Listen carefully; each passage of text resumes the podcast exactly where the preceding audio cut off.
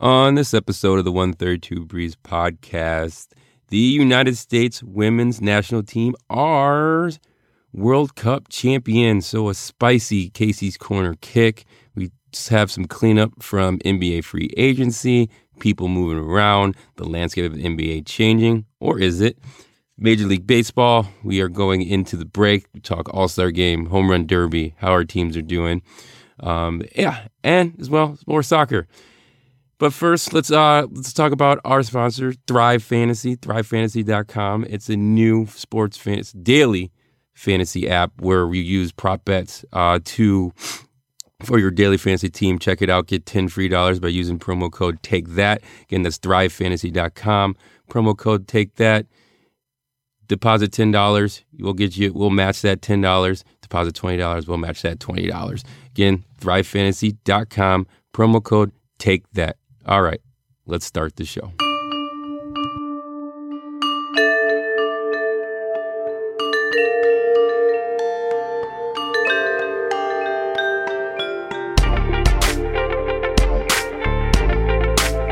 All right, we're back with another episode of the 132 Breeze podcast. As always, this is Marlo, joined by Casey. Casey, I believe this might be a corner kick bonanza, but uh, Yeah. we shall see. Yeah, it'll be a uh, about as, happy or uh, celebratory corner kick uh, as as we've had. Oh, that's that's not fair. It's been a good run for the corner kick. I don't want to jump. I don't want to jump the gun on, on the corner kick, but uh, Yeah. between uh, the season Liverpool had, the, the Champions League uh, final victory, uh, Champions League victory for Liverpool, and now uh, the Women's World Cup. Uh, it's been a, it's been a nice little run for the corner kick. So it will be, uh, I think, equally as celebratory as the um, Champions League was. Um, so anyway, we'll get we'll get to that. Before we do, Marlo, how was Yes. how, how are you doing? How are you doing? Let's just check in. Yeah, How you doing? doing doing good. Had a good, you know, Fourth of July. A lot of fireworks, a lot of pool time, a lot of barbecue. Yeah. Um, so that was good. Weekend's been well. So yeah, how about yourself, my friend? Yeah, we had uh, some similar fireworks, cookouts, that that sort of thing. I actually had a wedding on Friday, Oh. and as as part of the wedding, uh, we were um, during the invitation. They had lots of uh, questions and things that you'd be able to kind of help with. And one of the questions was, would you be willing to kind of host somebody who is traveling, who doesn't, you know, maybe have the expendable income to to get a hotel room? Would you be able to host somebody for after the wedding. And we said, Yes. sure. We have a we have a we have a guest room. We could we could host somebody. And by we, I mean my wife said that, and I didn't realize this was a thing until she reminded me the day of. Maybe she told me and I forgot. Either way, it's not really important. Uh, so we hosted uh, uh, this kid who had just graduated from college uh, and actually had just gotten back from from traveling in Europe um, like days before, uh, and he just we met him at the wedding. he stayed at our place, and then we were kind of like, "So when does this end?" And he never really like we never asked, and he never really said, and he was just very much in the college like I'm going with the flow, and Yep. obviously we're out of that for a couple of years now, Mhm. and. uh that night he was like, "Oh, we're some people are talking about getting together uh, the day after the wedding, and and, and I think I'm going to do that." Well, we woke up the next day and he's like, "Yeah, that's not happening, so I'm just going to hang out with you guys." Like, hang out? Like, what are we gonna, what are we, what are we gonna do? Uh, so he hung out until about uh, three, and then he went and joined me in a pickup soccer game. What? That I guess we invited. Did you him to. invite him to, or did he invite Yeah, himself? It, it was more like saying like, "Hey, I have this going on. You're welcome to come, but I'm gonna be leaving." Uh, and he's like, "Yeah, that sounds great." And I was uh, okay. Okay. so then after that, I dropped him off at a friend's place in in uh, in Milwaukee. But uh, pff, just the kind of casual, just like I'm going with the flow type thing that Marlo once upon a time we would be great at. That was oh yeah, in our wheelhouse. we were awesome. But But, now he's like a, it just felt like a stage five clinger. these days it was like whew, I, don't, I, I don't know how to handle this uh, but it was well he was he was great and uh, it, he was a really interesting kid and really great to know him but uh, yeah just not not the weekend at least that part of the weekend that I had in mind uh, there so that was interesting um, and uh, yeah so that was my weekend and uh, I guess the weekend was shook Yes. literally and figuratively again in Yes. the NBA world as uh, Kawhi Leonard and Paul George, both going to uh, the Los Angeles Clippers. Yeah. So Paul George finally got his way to LA, Yeah, Albeit in the Clippers. roundabout way. very roundabout way. Finally made his Clippers, and yeah, Kawhi. I think hey, he informed the second runner-ups that he would be becoming a Clipper, and that's how I got out there. Very, uh, very Kawhi of him. Yeah. Uh, but yeah, this. I mean, uh, we were waiting for what two episodes ago, or the NBA free agency. We were we were Yeah. waiting for this, and we thought we'd get it on free agency night, and made us Mhm. wait, and then news drops it on like Fourth of July weekend. Kind of gets lost in the shuffle, but we're here to cover that. Uh, but when it came down, I think um, it was one of those we all knew it, Yeah, and then it just finally happened. yeah, we knew it, and then we forgot we knew it. Yep. and then we knew it again. right. And, we, and then and then we knew it all along. Yes. So that's if you follow that, that's how. It, uh, yeah. So Kawhi does go home, ish, uh, southeast California or southwest California, um, where he he wanted to go along. It is with the Clippers, who we thought it was going to be, and it seemed like the holdup was that he just didn't want to go there alone. He wanted Yep. to make sure that he could get somebody else to go there, and he basically extorted might be a strong word, but suggested to the Clippers that they do whatever they can to get another star. And reports came out that he had orig- originally reached out to Kevin Durant, but at that point it seemed like Kevin Durant was already too far gone in the uh, going to New York mindset. Uh, so Kawhi wanted to find another partner to go with him to LA. He Kawhi apparently remembered reading that Paul George also wanted to go out to LA got, touched base with him and then forced to trade. Uh, and Marlo, I don't know if you knew this, but uh, today is uh, Paul George Day in the city of Oklahoma City. oh, Last nice. last year, uh, the mayor, Mayor David Holt, um, had declared today because last year this time, uh, Kawhi, uh, Kawhi, Paul George Cool. signed his extension. Uh, and would stay in Oklahoma City Forever. support to Yeah. Oklahoma City. Yeah. Uh, and and uh, so here we celebrate uh, Paul George Day, and as he moves to the Clippers. Uh, obviously, I, I think first, what what does this mean for the Clippers? Uh, I think they're title favorites now. Uh, we kind of talked about before the chance of him going to the Lakers, and remember when we forgot he was going to the Clippers, there was worry that he was going to the Lakers. yes. Um, and they gave up quite the haul. I guess I'll read off what all it is because I, I have to read it off because I, I can't fully uh, understand. Remember, first of all, and understand it. So they're sending their 2022, 2024, and 2027, 26 picks. They're unprotected 2021 and a protected 2023 from Miami. Sure. So it Yeah. sounds like, and then some some uh, rights to swap picks. So I think it's five first round picks plus the right to swap picks twice. So in essence, yeah. So yeah, good luck following that in the next five drafts. yeah, especially since they'll go on the stage and they'll be wearing the wrong hat and you won't remember. Yeah, uh, exactly. that whole thing. Uh, and then uh, the clip. They're also sending uh, uh, Shai Gilgeous-Alexander and Danilo Gallinari uh, to uh, to OKC. So that's what uh, the Clippers gave up, and it's really to get Paul George, and that's what. I mean, Oklahoma City got that for Paul George, but it was really to get Paul George and Kawhi. Uh, I think Kawhi still might have signed there, even if they were unable to get anybody.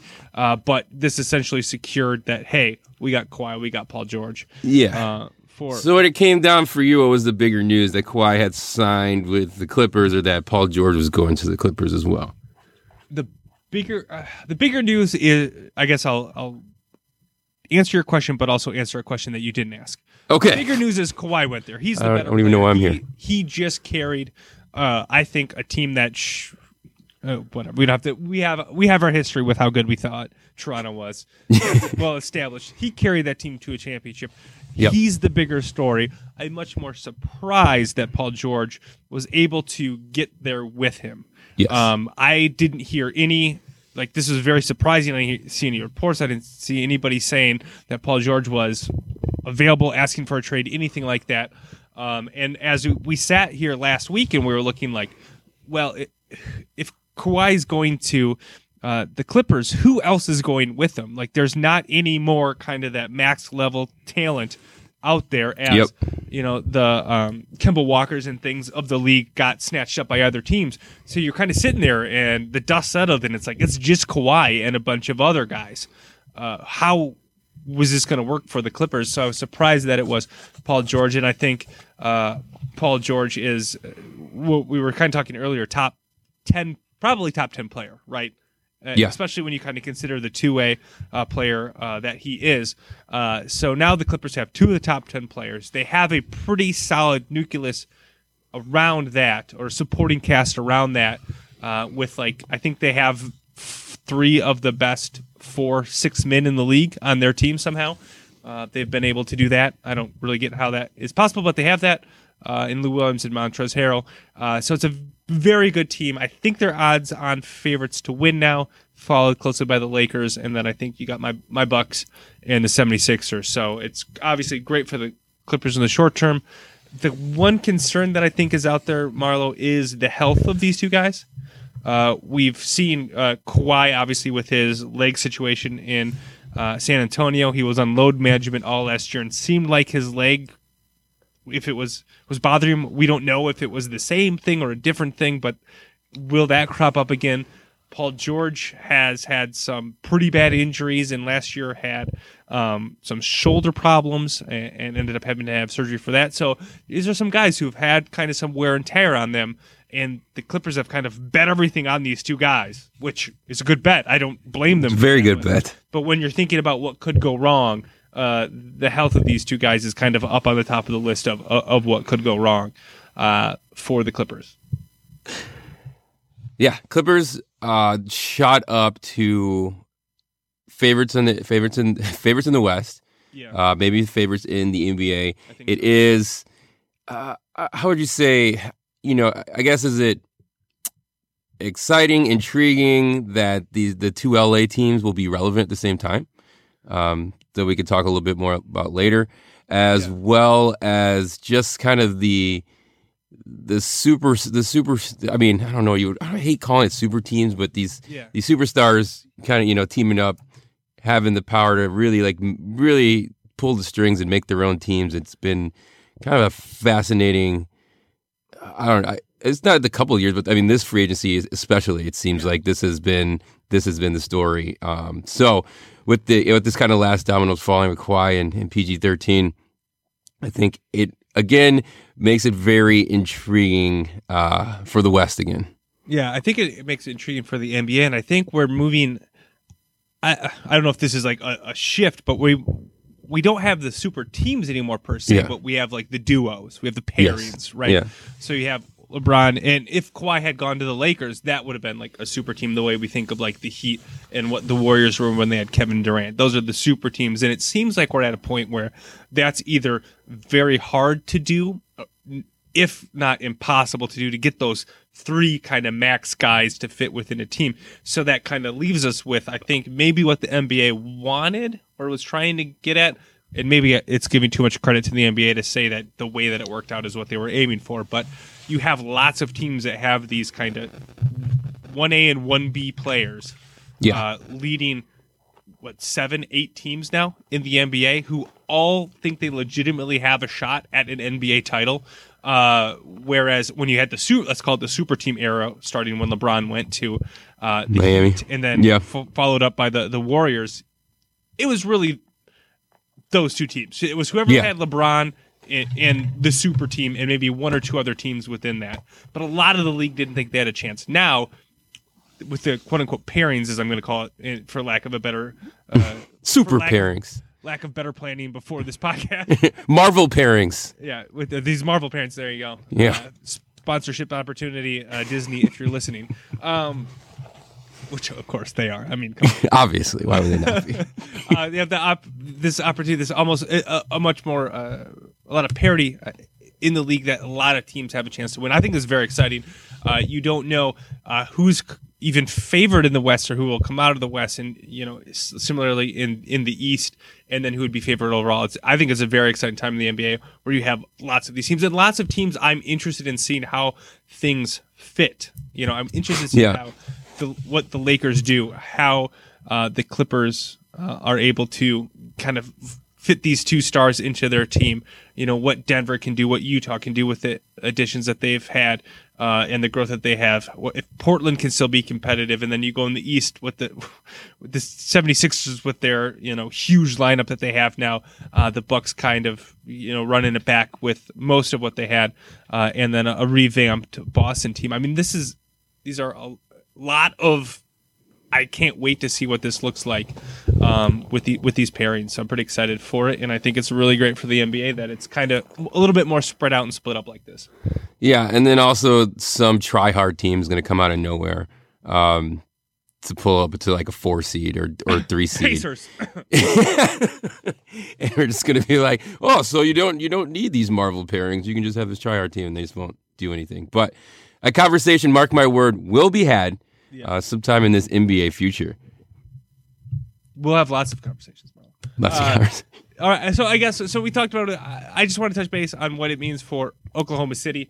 Yeah. Um, they so last year they re-signed Paul George and um, and made Paul George Day.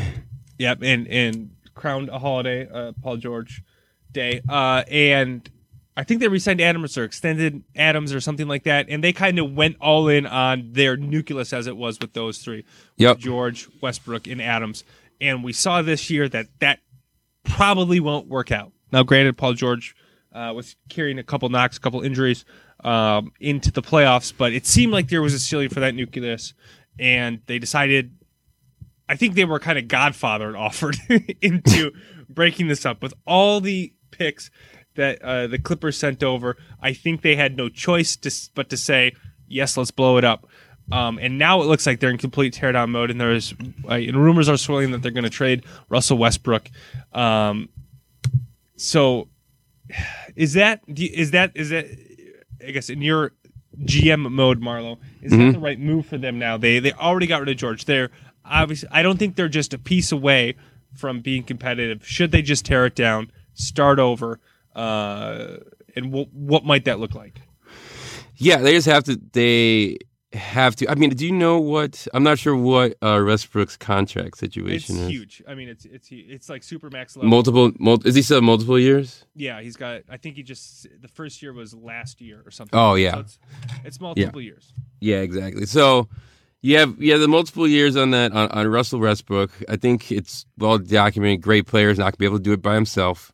Mhm. Um, and on top of that, if you picked up these draft picks for the next few years, um, I think it's also no secret that's hard to develop young players under Russell Westbrook.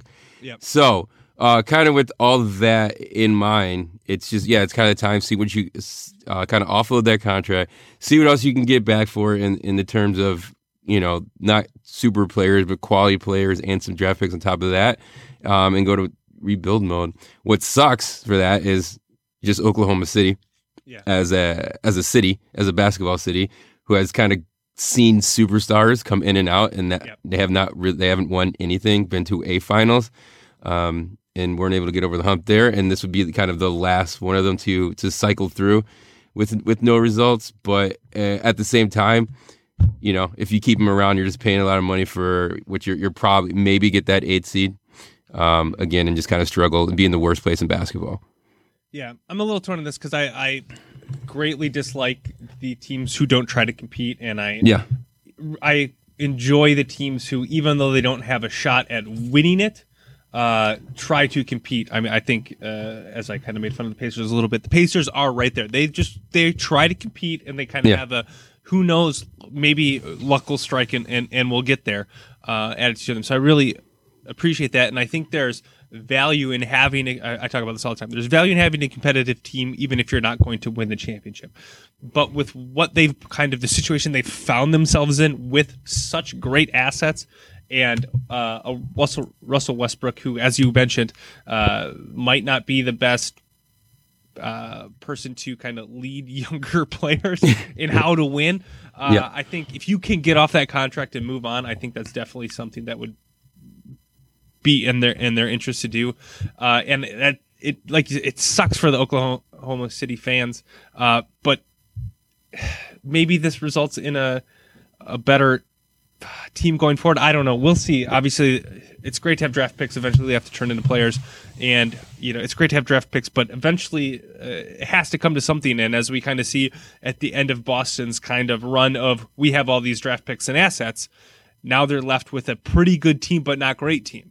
Yeah. And you know, is that what I, I don't? I think if you were honest with Boston's front office, they thought they would have a much better team than what they're left with after everything that they went through. So you got to end up turning that into into something, and that's for uh, Sam Presti and the Oklahoma City front office to to figure out. Um, speaking of things to figure out, Mark, Mm-hmm. Uh, I just want to take a moment to talk about the Lakers, who I think the fear of God was in w- in us, and reports were that the fear of God was in the Clippers too, and uh, that the Lakers would get Kawhi, and that was part of the reason they were willing to offer so much. Uh, but the Lakers seemed like they had a plan B in place. Uh, after not getting Kawhi, because hours after Kawhi signed with the Clippers, or reports came out that he was going to sign with the Clippers, uh, they made a couple transactions, brought in uh, Danny Green on a two-year, thirty million dollar contract, which seems like a lot of money for Danny Green. Uh, eh, they brought in Jared Dudley on league minimum, Boogie Cousins on us, and Rajon Rondo on small salaries. Uh, so filling out the roster, but I mean, these are just kind of scraps off the scrap heap at this point. I mean, Boogie Cousins, I hope he gets back to healthy and can be an impact player, but Yeah. I think the game Used to playing with Anthony Davis. yeah, but I think the game might have passed Boogie Cousins by in the in the sense of needing to be able to defend lots of positions. I don't think he can do that. Rajon Rondo, I think, had like the five, like it was in the bottom five in plus minus in the whole league last year, or something Yeah. like that. Uh, so Lakers have to fill out the roster. They have to get some players, and this is what they're left with by waiting so long for Kawhi as the other kind of role players that you would think they would have wanted to pick up were signed by other teams. Yeah, Lakers with the well. First of all, they had the, they're rolling with the All Kentucky team. Uh, Rajon Rondo, Boogie Cousins, and Anthony Davis. Uh, way to go, Cal. I guess Rondo wasn't under Cal, but Boogie and Anthony was. Anyways, um, again, kind of going back to yeah, the Lakers have the you know dish out Plan B. So happy Plan A didn't work out because Yep. that was wouldn't just uh, just couldn't literally wouldn't be able to stomach it. Yeah. Um, but this is, you know, I mean, D- Danny Green's pretty. He's a pretty solid player. That's a pretty solid pickup. The Jared Dudley's, Roger Wando, Ray John Wando. Um, yeah, just kind of pickups, and yeah, I guess Boogie Cousins a one year deal. Take a flyer, right? Um, take a flyer on that. So they might have kind of you know, added some pieces. I think. I mean, how bad is this for? I mean, I don't. I kind of wonder what's going to LeBron's head because with, with if he's going to be the most, he'll still be popular, but it has to go to his head that there's a, a, a on paper a better team in in his own building. Um, that will probably be that will probably get a lot of pub. Uh, LeBron still doesn't have a hold of LA because Kobe still does, so that's funny too. Um, and so again, just having these these kind of chess moves in the same city, uh, you know, is intriguing. I'm, I'm just glad Kawhi is on the is the other side of that. So this will be a some uh, a competitive a competitive landscape as as far as can the can the Clippers overcome the Lakers as the team of LA again. I love it when that when that comes around. That Yeah. narrative. Yeah, I guess while it's fun to make fun of the Lakers, though, we should still point out they have LeBron and AD. They'll be okay. They do have LeBron and AD. they'll they'll be a a factor when um, it comes to playoff time, and um, as long as those two guys can stay healthy, they I think they're second favorites. I think we mentioned earlier to to win the title, so they're they're doing okay. Uh, but yeah, it's it, it's interesting that we're at a point where uh, the Clippers and the Nets landed the big deals, and not the Lakers and the Knicks. Yeah. So both kind of you know. Uh, brother team or smaller little brother teams, right? Is that the way to think of it? Um, Yeah. Little brother teams uh, have uh, USA just great start. Two really great schools, great opportunities for the USA. It's in the Gold Cup final right now. Oh. Uh, seven minutes in, had two really great opportunities. Sorry, I got distracted. But all right, back to the podcast. Um, it's funny that they have the opportunity to uh, kind of eclipse their big brother uh, franchise franchises in those cities. Um, but I think LeBron still is going to have kind of the star power and, and that sort of thing. Now, if something goes wrong and they miss the playoffs again, then we have some real conversations we need to start having about that. But I think at this point, he's still the Lakers and him are still the the, the bigger star in in LA. So, um, but that's something to keep an eye on um, there. Summer League, Marlo. We talked about it last week. How uh, we've been enjoying watching it as a, a kind of uh, uh, NCAA All Star type thing, and then I uh, promptly stopped watching it. Got a little busy with uh, with some things, but um, there was the big matchup, the marquee matchup. Uh, I guess that, that at least ESPN was billing it. Zion versus RJ, uh, which saw Zion Yep. play half of the game, and then uh, an earthquake happened Yeah. and the, the game was called. Although I thought it was funny, the earthquake happened closer to LA. The game was happening in Vegas, and they Yes. canceled the basketball game, uh, but the Dodgers kept playing baseball.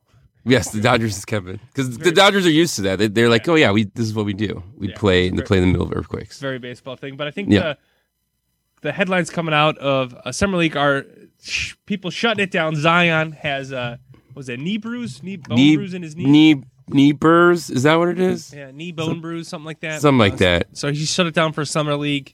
Uh, Michael Porter Jr., your boy Marlo, uh, he continues to refuse to play basketball. He's shut down. Refused to.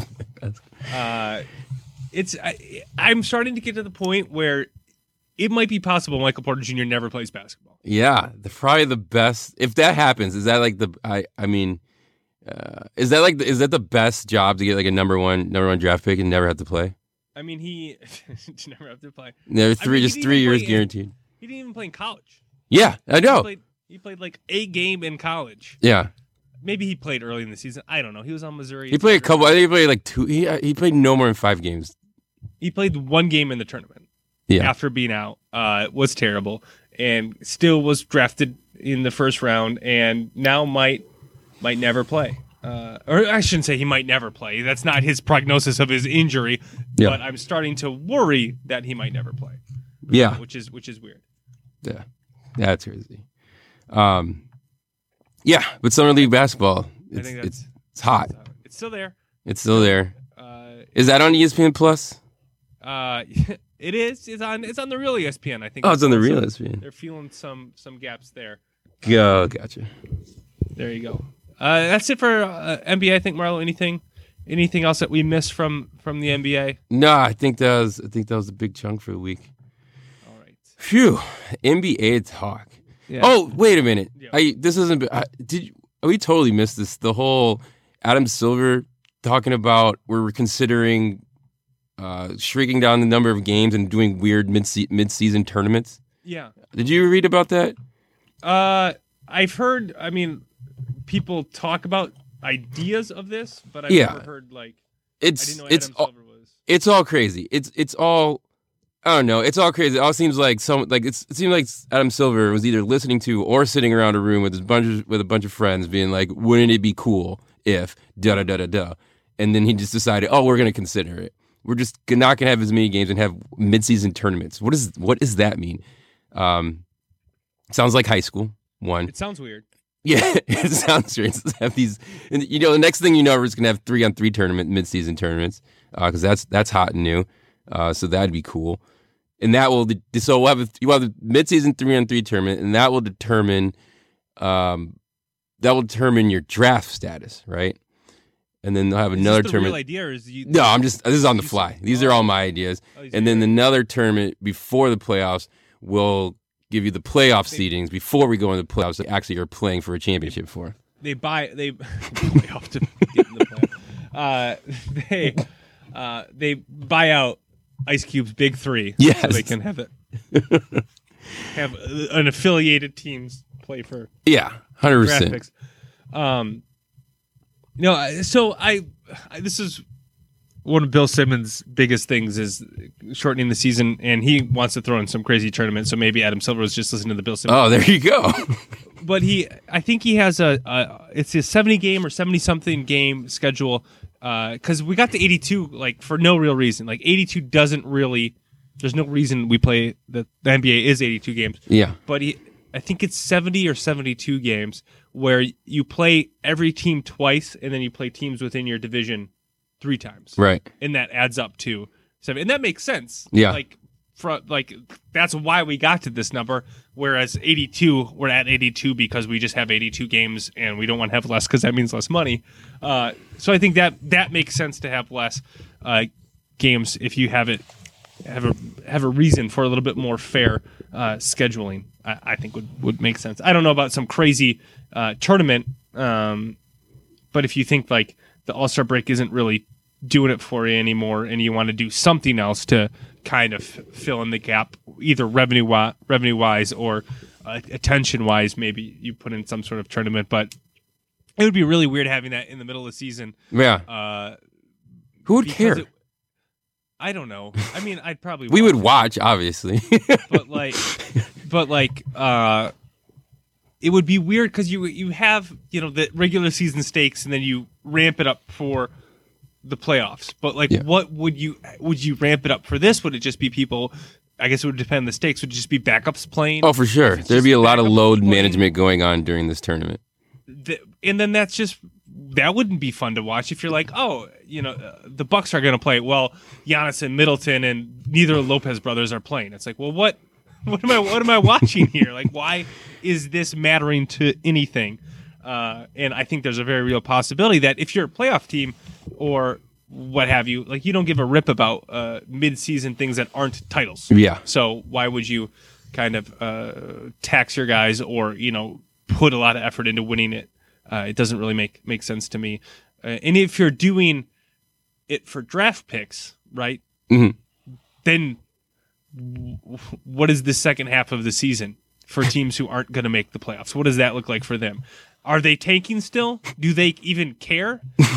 Now we're ta- now we're to- taking now we're taking. Why would you go to that game if you're on? Who's going to be bad? Charlotte. Charlotte's probably not going to be. Really yeah. and you already know your team's going to have the second pick. Why, why am I why am I going to a game in in March? I don't know. A lot of questions. A lot of questions. in that. Um, not obviously not for you to answer, Marlo, but uh, questions I have for Adam Silver, who apparently listens to podcasts. If you listen to Bill Simmons' podcast, listen to our podcast, Adam Silver. Answer these questions. Send me an email. Tweet at me at Pro Yeah. Fan. Yeah. All right. Um, so yeah, we missed that. And other thing, Frank Kaminsky is on the Suns. So Yeah, there's your update. Frank. Good for him. Good for him. Um, hopefully the Suns will be better than they've been in the past. Yeah, what was it? Two year ten two year ten million dollar for him. Yeah, two year, ten million. Yeah. Well, when he when he got released or his option wasn't picked up or whatever it was from Yeah. Charlotte, I saw a tweet that was like a lot of interest in the Frank Kaminsky market. I was like, all right. All right, Frank. And it was like two years, ten million. I was like, all right. I mean, that's a market. That's to be fair, that's more than I get paid. Right, right, right. More than we are on Just fairly, fairly a little I'm, more. I'm happy for him, but like it just like when they were like, "There's a market for him," I was kind of like, "All right, here we go, like payday." And not that this isn't a payday again, but like in the world of the NBA, uh, it's a, a relatively small contract. So, but good for him. Good for him. And I think uh, it'll be interesting to see his role on the Suns and on a younger team. I think he can be. It's weird to think of him as like kind of a veteran, but on that team, he'll be kind of a veteran uh, on that team because we're old Marlo. Yes, we are. All right. All right, All all right. right, for real. That's that's Wow. NBA. All right, now we're done with Now it. we're done Swear with to it. God. Swear to God. Um, on to MLB, Marlo. I guess we'll start with my uh, my Brewers limping to uh, the All Star break, both literally and figuratively. Uh, at the break, they're 47-44. They're four and six in the last ten. It feels worse than that, uh, but that's what it is. Just finished losing two of three against the Pirates. Uh, really, the bullpen just kind of blew up in this series. Even in the game they won, uh, they had a six-one lead, gave up five runs in the uh, in the ninth to uh, blow a save and had forced it to go to, to extra time, extra innings. Excuse me, too much soccer calling it extra time. um, so that's the is that the figurative? That's the that's the figurative way that they're limping in record wise. Literally, figurative limping. Uh, yeah. So now, well, let's move to the literal. Yelich withdrew from the home run derby with some back soreness slash tightness. Uh, so that's concerning. Uh, more concerning, Arcia uh, was in a really ugly collision with uh, Hiura and uh, got had to get carted off the field uh, from yesterday's game. And uh, it looked it looked really bad. Um, I haven't seen a, a, prognosis on when he might return if he returns this season, uh, but safe to say he'll be out for a while. So, in light of that, the Brewers have uh, called up uh, Mauricio Dubón, and apparently the future is now, at least in the middle infield, with Hiura and Dubón uh, there. And um, I don't. It's exciting because you know these are the prospects we, have heard about for years, Marlo. Mm-hmm. But uh, bringing them up on a team that I guess we're expecting, right, to kind of compete to win the division, compete in the playoffs. That's where we were last year, and we add, made moves to add to that. Uh, how this young of an it, middle infield fits into that, how much of the future is now helps that remains to be seen. Makes me very nervous, um, but excited and optimistic at the same time. Uh, so we'll see. That's obviously something to follow here in the second half of uh, of the season. Um, but that means it's All Star break, Marlo. Yes. Which is two relatively entertaining days followed by like the most boring sports day on the calendar. Yeah, the and the ESPYS. Woo, ESPYS. Are those coming up? Or is that yeah, there's always the day after the sport after the uh, All Star game. Oh, is it? Yeah, because there's nothing That's going. how much I love the ESPYS. yeah, they're so awesome. That They're was so the great. Oh man, Yeah.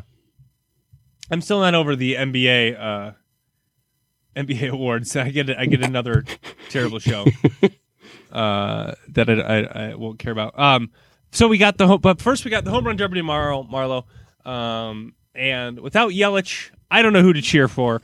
Uh, but uh, I'll come up with somebody, and I'll ask you first who you got in the uh, home run. I almost said all star derby. Home run derby. Home run derby. I'll take Vlad. I'll take Vlad Jr. Great story. Um, I remember. I remember his papa being up there, which again, Yeah. because I'm old, I know these things. But yeah, I'll go with I'll go with Vlad. I, I watched some of his uh, warm ups, some of his warm up video on Twitter. Oh, yeah. Looks like he's good Nice. to go. home run derby warm up video. That's like it seems like uh before the draft when they have tape on like like E. Young or whatever the guy's name was at the book draft where he's like posting up a chair. Yes, yeah. Any of the European players, it's just like the only thing they have is like them crossing up chairs or doing stationary dribbling. Yeah. Um, yeah same thing. But I'll take Vlad. I'll take Vlad Jr. right. Well, I, I decided who I was going to pick before I looked at the odds here, but I, I'm apparently picking the favorite with at, at Josh Bell from the Pirates, uh, who's been an RBI machine.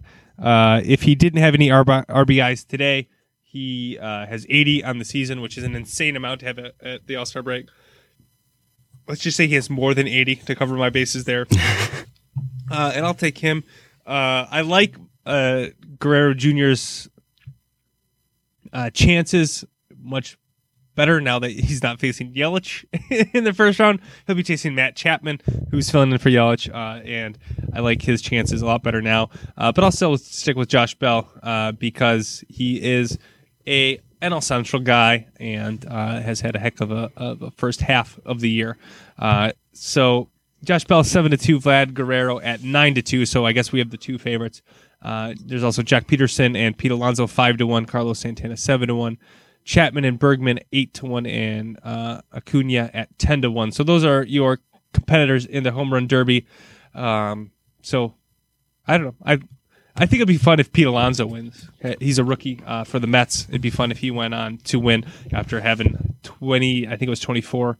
Uh, home runs in the first half of the season. He has a, already has the Mets record for home runs for a rookie, so that's pretty cool Dang. story. Um, all right, so All Star. That means Tuesday, Marlon, is the All Star game. Yeah. Um, is there anything that you're looking forward to uh, that stand out uh, in the All Star game? Uh, beautiful shots of Cleveland. Um, Yeah. always, always good to look forward to. I When, think. when do when do the uh, the gnats or what the the insects when do does that that's just in like the playoffs where those things come out? They're not the the gnats, but you know what I mean? The- yeah, all the, mos- the mosquitoes. that's a playoff. That's a playoff thing, right? um, maybe. like yeah. later in the year thing. I don't know. Good question. Yeah. So now I'm excited to see if there's gnats or mosquitoes problems. Yeah, Um, there's some sort of insect problem. Yeah, some sort of insect problem during the All Star game. That'd be a travesty. Um, other than that, other than the beautiful city of Cle- Cleveland, Um, I'm still seeing yeah. advertisements for Yeah. travel Cleveland. Travel to Cleveland. Get it done. They're just they're going. It's because they're going all in on this All Star game, trying to get everybody there. Uh, yeah, no. Besides that, again, I think just want a good game. Uh, hopefully, it's entertaining. Uh, yeah, that's really all I can ask for. And then when it's over, that means baseball season's on its wind down, football season's on its wind up, and we're just a couple weeks away from first first episode of Hard Knocks. Down the days. Sorry. uh, who is Hard Knocks this year? Raiders. Did they say? Raiders. Oh yeah, that's right. Raiders. Yeah, that'd be a good one. Um, it had to be the Raiders. it had to be. Who's is there a White Sox Groot. White Sox representative uh, in Um, the All Star game? yes, Probably. They still do. They still do the one player on every team, right? Um, yeah, and Look it up uh, together. This is just good podcasting here. Yeah, this is great. I'm trying to go to my stats department. you Um, got James McCann and Jose Abreu. there you got go. I knew Jose, I knew Jose Abreu was in there, but And Lucas Giolito, sure, pitcher. sure. He's there. He's there. All right, so we got it going. Right. Yeah, well, no, the White Sox. White Sox. Wow. Wow, it's because they're cooking. They're cooking going into into the cooking. break. We're only two games below 500. There you go. Yeah, so beat the Cubs today. So take that, Cubs. Nice. Take that, Cubs. Yeah, Yeah, it was good. Yeah, as frustrated as it was that the Brewers lost, the uh, uh, Cubs and Cardinals had both lost today, so that's that's okay. Um, all right, I uh, looking forward to All Star game. I'm excited to be in the lead up to the All Star game. Marlon. I'm going Yeah. to be filled with the my childhood joy of the All Star game. Yes. and how much I loved it. yes. and then I'll start watching it, and that will slowly drain. And you'll be disappointed. as it goes, and I'll just be disappointed because, uh, like most nostal- nostalgic things, it's not as good as I remember it, and it won't be uh, again this year. Uh, so I have that to look forward to. I'm going to look forward to the uh, joy draining from my body as I watch the game. It. Uh, so that's great. That's, I live in Such a, a good- I live a a really good exciting thought. life, Marlo. Wow. uh, I'm very. I think I'm generally a happy person, but this makes me sound like I'm depressed. Um, other than that, there are four Brewers in the game. So Brewers fans, you have reasons to tune in. Grandal behind the plate. Uh, I think Yelich is still going to He's, play. he's gonna play. although Just no home run derby. Maybe, maybe not.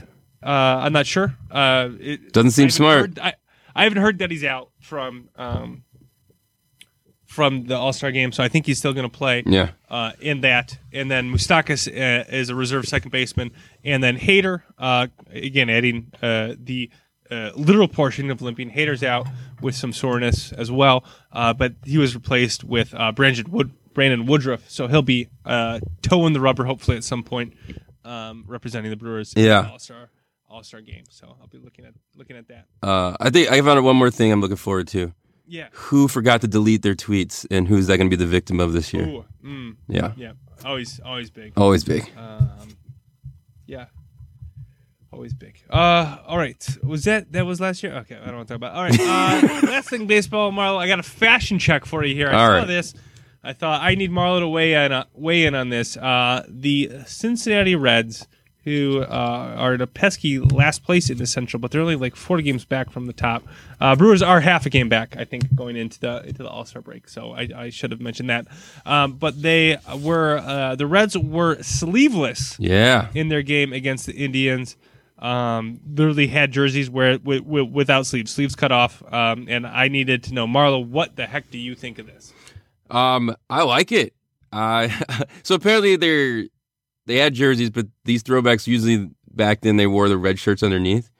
But uh, being 2019 and not on steroids, uh, a lot of the te- lot of the players decided to just just wear the sleeve of the shirt part, and I like it, man. I mean, if you you know, suns out, guns out, let's go. I don't want to be the old man here, Marlo.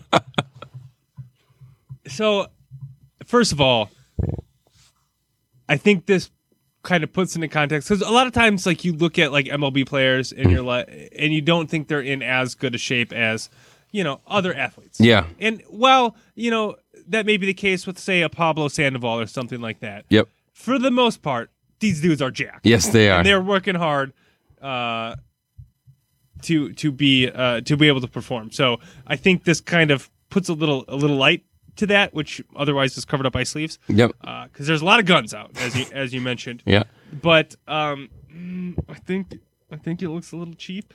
Oh. No, I could I could see that. I could Mm, I think I get think that take. It looks like they might be some sort going to a bachelorette party of some sort down the road. Um, it concerns me a little bit.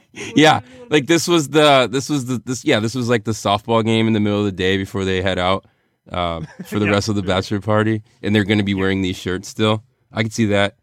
Um, yeah, I'm surprised. I I was surprised that Major League Baseball actually let this go through. Um, Yeah.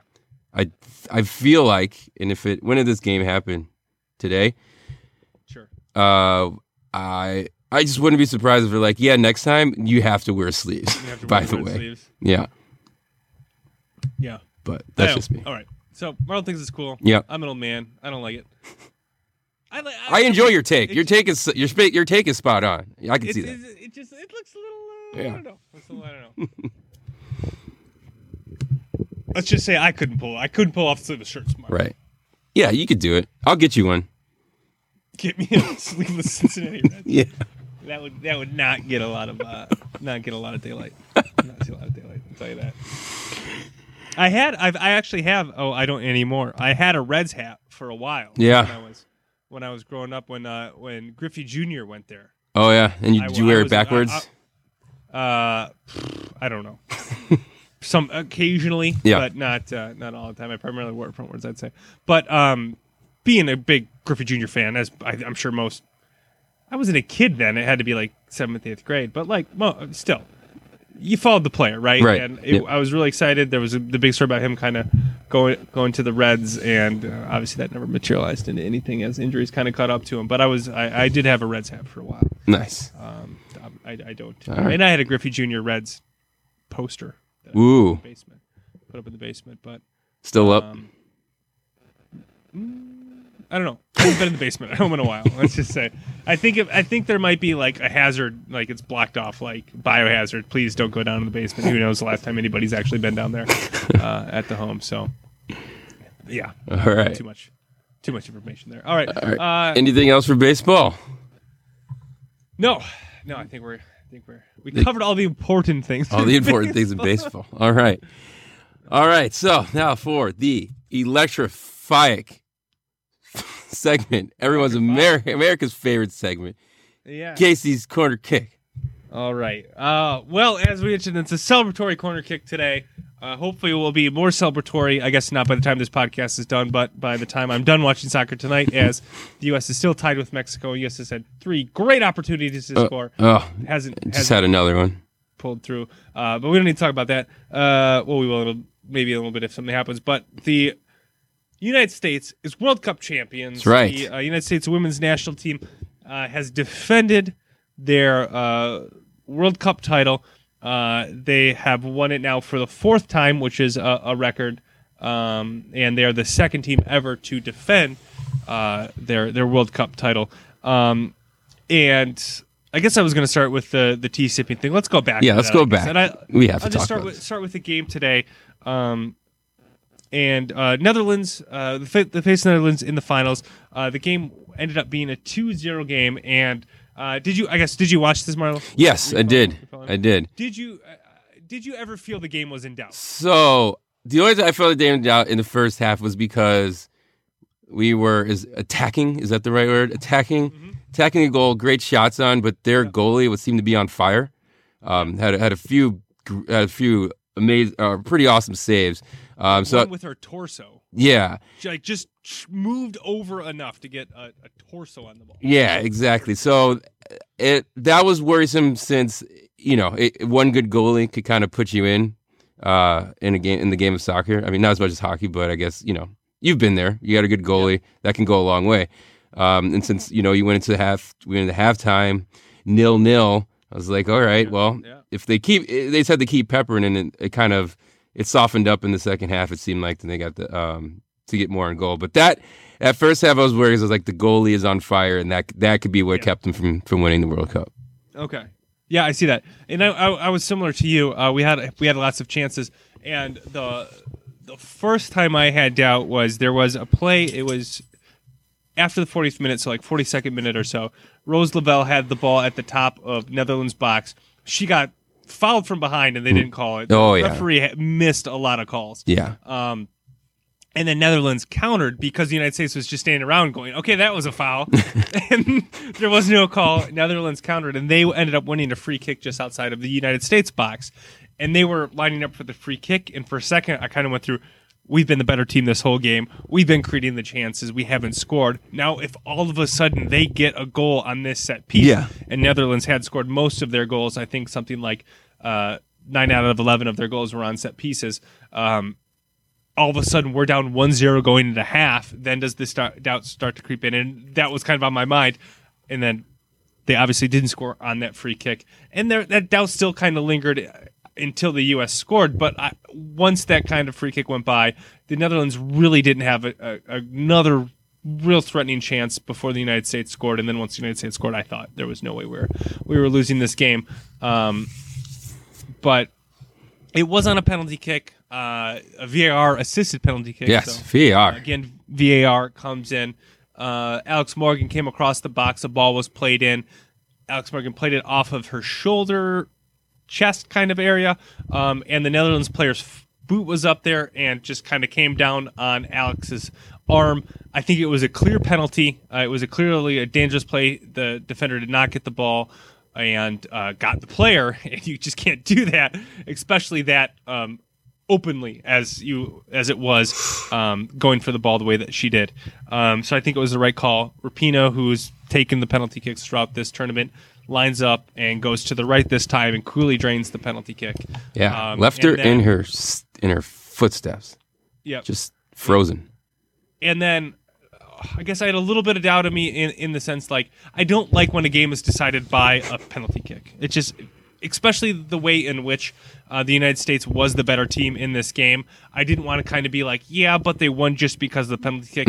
Luckily, Mm-hmm. We had that same. goal- I was at a I was at a small watch party, and we had that Okay. same conversation. Uh, Yeah. yeah, if we if we win and win on this penalty kick, is it the same? Does it feel the same? Yeah, and I don't. It still feels the same in the sense like you're you're World Cup champion, Yes. right? But like just the the way you're right, like the way you feel about it, the way you remember it might be different. Um, but then our girl Rose Lavelle, That's right. Badger alumni, uh, stepped up to the stage and uh, took a ball in midfield, carried it forward. Nobody came to stop her, and she just got to the top of the box, made a nice move on the defender, opened up the space, and just blasted it to the lower right corner. It was an amazing goal. Uh, and an amazing moment, and it was so fun uh, as a you know as I was cheering for the U.S., but I was uh, also just really cheering for Rose throughout this tournament because of the uh, Wisconsin connection. Um, was just such an awesome moment to see her celebration and to just be like, now we're really winning this thing. Uh, what was amazing. Um, and I think uh, it kind of really put a, a cherry on top of the for the tournament. Um, Rose got her third goal, ended up winning the bronze ball, which I was a bit surprised. So the, the awards came out, Marlo, and we'll talk Yeah. about the awards for for a little bit. So everybody, I think I shouldn't say everybody, most people know the Golden Boot uh, goes to the top goal scorer. Apparently, there's also a, a silver and bronze boot. So um, Rapinoe got the Golden Boot. She had six goals. So her, her, Alex Morgan, and then uh, White from um, England all had six goals, and then I guess the tiebreaker is um, is assists. So Rapinoe had the most assists, therefore she got she got the Golden Boot. Uh, although it's tough because so three of her goals were penalty kicks. Yeah, right? yeah. But then you're like, well, Alex Morgan, five of her six goals were against Thailand in the game. and you kind of think White from England had a goal against the U.S. called back. Yeah. Offsides. Yeah. I'll remember that one well. Yes. Uh, VAR VAR. to the rescue. Um, and then uh, she had one called back against Sweden Jeez. uh, for a handball that I still don't think it was a handball. And that was an awesome goal. Uh, so she had two calls back. So, uh, but still, gold and silver to the USA. Great job. Uh, in a very obviously uh, sponsored by Adidas Golden Boot trophy. Um, it had the logo very prominently on the Golden Boot. And then the Golden Ball. So this is kind of like MVP, most outstanding player. Uh, Golden Ball went to Rapinoe as well. I think this was well deserved. Uh, she was the leader of this U.S. team, and I'll talk a little bit ab- in a minute about kind of uh, how good this U.S. team was in, in general. Uh, but obviously, they won the tournament. They were the best team in the tournament. She was the best player on the best team. So if you go by that, uh, standpoint, uh, I think it was well deserved. But in the games, she didn't play in the England game, but the games that she did play in, even at a wide position, she was able to control the pace of the game. She was often the one creating difficulty for the opposing team's defender, and really was kind of the the controlled the game more than any other player. I think for the U.S. in this tournament, but also kind of had the star uh, power to her. She was she was in the spotlight. She was the uh, outspoken player on the team, and she welcomed that and embraced that, and was still able to perform at a very high level. And it was neat to kind of see her step up to that um, to this stage because she's been on the team uh, for for a long time. She's been a part of the U.S. Women's National Team for, uh, for quite some time. But if we go back three World Cups ago, uh, she was a sub coming off the bench, and she had all kind of the she had the future ahead of her. Then last time around, four years ago, she was injured and wasn't really able to play up to her potential. And this was kind of the culmination of her, at least international career, um, to uh, play at this high of a level and to kind of lead this team. And it was really neat to kind of be able to watch that and, experience that uh, as a fan of hers and and this team. So Golden Boot award there, and as I mentioned, Rose got the the bronze. Uh, I'm sorry, Golden Ball, and Rose got the bronze ball. Um, but it was unclear who the the silver ball went to because they weren't at the game, so they didn't give it to him. so I had joked that uh, VAR got VAR or the silver ball. Yeah, nice. Um, they did not. It was uh, Bronze from um, from England, which I was a bit surprised that it wasn't it wasn't White, who, as we mentioned earlier, had uh, six goals as well uh, throughout the tournament, but it was Bronze, uh, which I think is fair. Uh, that one of the English players would be rewarded for that. Uh, there's also a really awkward picture when they were handing out awards. So they gave the golden ball uh, and the bronze ball to the USA players, and then the best goalie was the Netherlands goalie. So they had to take they took a picture of the three of them so it's uh, Rapinoe and Lavelle standing there with their uh, trophies, just beaming, smiling, really excited. And then the Netherlands goalie who looked so sad next to them holding her trophy. Oh, it was such a uh, an awkward picture. Um, anyway, all right, those were the World Cup awards. Um, and I guess if I can kind of put take a step back and look at the this U.S. women's team and kind of put it into into context, I think into historical context, I think they have to go down as one of the, if not the best women's team of all time. Uh, you look at kind of what was expected of them going into this tournament, uh, the way they carried themselves as favorites. I mean, they did not shrink from that; they embraced it, and I, some would say to obnoxious standpoint, uh, which we can get to it maybe in a minute if you still want to talk about it, Marlo. Yeah. But um, they embraced the challenge of being the favorites, and they really played as, as a favorite throughout this tournament. They didn't trail throughout the tournament. Uh, the only the only time they were tied aside from 0-0 was in the Spain game, uh, which was the first knockout uh, knockout game for them. Uh, they seemed to be in control throughout the entire tournament. Uh, they defeated most of the best teams throughout the tournament. They defeated uh, France, England, obviously the Netherlands today, uh, Sweden in a group stage. The only kind of top women's team they didn't face was Germany, and just in a knockout tournament, you, can't face all of the good teams, but they had to go through quite the gauntlet of a really, really strong field um, in this in this women's World Cup uh, to get there, and they did it. I don't want to say with ease because that's a little bit unfair, but they did it uh, with a certain level of confidence uh, and uh, that shone through in in the game, and it was just amazing to watch and experience the whole way through. So, congratulations to the United States Women's National Team uh, and four-time uh, World Cup winner. So, great job, uh, great job by them, Marlo. Um, yeah. So, we're the best, we're the best at soccer. Yes, uh, there we go. um, so I guess the, we mentioned obnoxiousness, and I think we wanted to, we both wanted to kind of bring this up, at least if not to to call attention to how awesome it was uh, in in uh, the uh, semifinal where the United States was playing England. Alex Morgan scored a beautiful goal uh, uh, in, in, open play, a, a cross uh, into the box that she just ran onto, attacked, and just buried into the back of the net. And in her celebration, stood up very dignified and uh, meme taking a uh, mimed, excuse me, not mimed, taking uh, a nice little sip of tea with her her pinky raised. Yes, and uh, what let's say what you thought of the You know, celebration. when I first, first when that when I saw that celebration live, I thought that was I was like, that's probably the coolest scoring celebration to date. That's every NFLer. That's every. It was just. Yeah. It was you know obviously the the moment.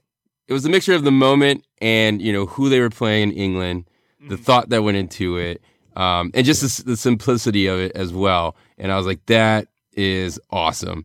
Um, so I thought it was probably I thought it was one of the coolest celebrations of sports, not just Yeah. not just in soccer. Yeah, no, it was it was great, and um, I thought that it was so uh, apt against who they were playing. Yeah. Uh, so uh, the reason I guess I, I wanted to bring it up is that there was a lot of talk about how this celebration was somehow disrespectful, Yes. or that you know there again this is Americans uh, acting without class in this tournament. And uh, we talked about early in the tournament when they won thirteen to zero and were celebrating against uh, the Thailand their goals against the Thailand team Yeah. um, and if that was classless or not. And that was kind of painted in the picture of if men were doing this, would we be uh, complaining about it? And in that argument, I remember saying I thought that we bring up kind of sportsmanship and blowouts a lot, and I don't think that was kind of a sexist issue i- as far as con- kind of complaining or questioning if that was the way to handle it. In this case, I would take the other approach that I think if a if a man did this in, in a game, it wouldn't be talked about in the way that was like disrespecting the whole nation Yeah, somehow. no way. Or uh, it was a disrespect to the game. Uh, it was clever. I don't understand how like her sipping tea and because she's playing England disrespects anybody, let alone a whole country or the team she was playing against. It was clever because she played against that. If somebody did some sort of like bald eagle celebration Sure. against the United Yeah, States, or they- or, they like, just start- I wouldn't be like, oh my gosh, I'm like personally attacked by Yeah. this. I'd be like, I would kind of appreciate that they kind of had this clever moment or this clever celebration against the team that they're playing. And I thought that this was an instance in which kind of you could take sexism in the way that we view women's soccer into question um, because it was an awesome goal. And you, you just have to think of the way in which men often celebrate the goal. I was watching the Brazil um, Peru uh, final today. Brazil scored their third goal. The guy took off his shirt and ran around waving like a flag. not disrespectful. Not disrespectful. He gets a yellow card, sure, Yeah. but like that's far more disrespectful than a clever little celebration. yeah.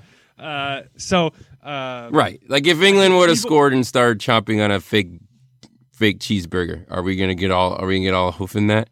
I mean, what if it? it's just What if they scored and then like faked dump tea into like the one? like they acted like they were dumping tea into the one. That that'd be great.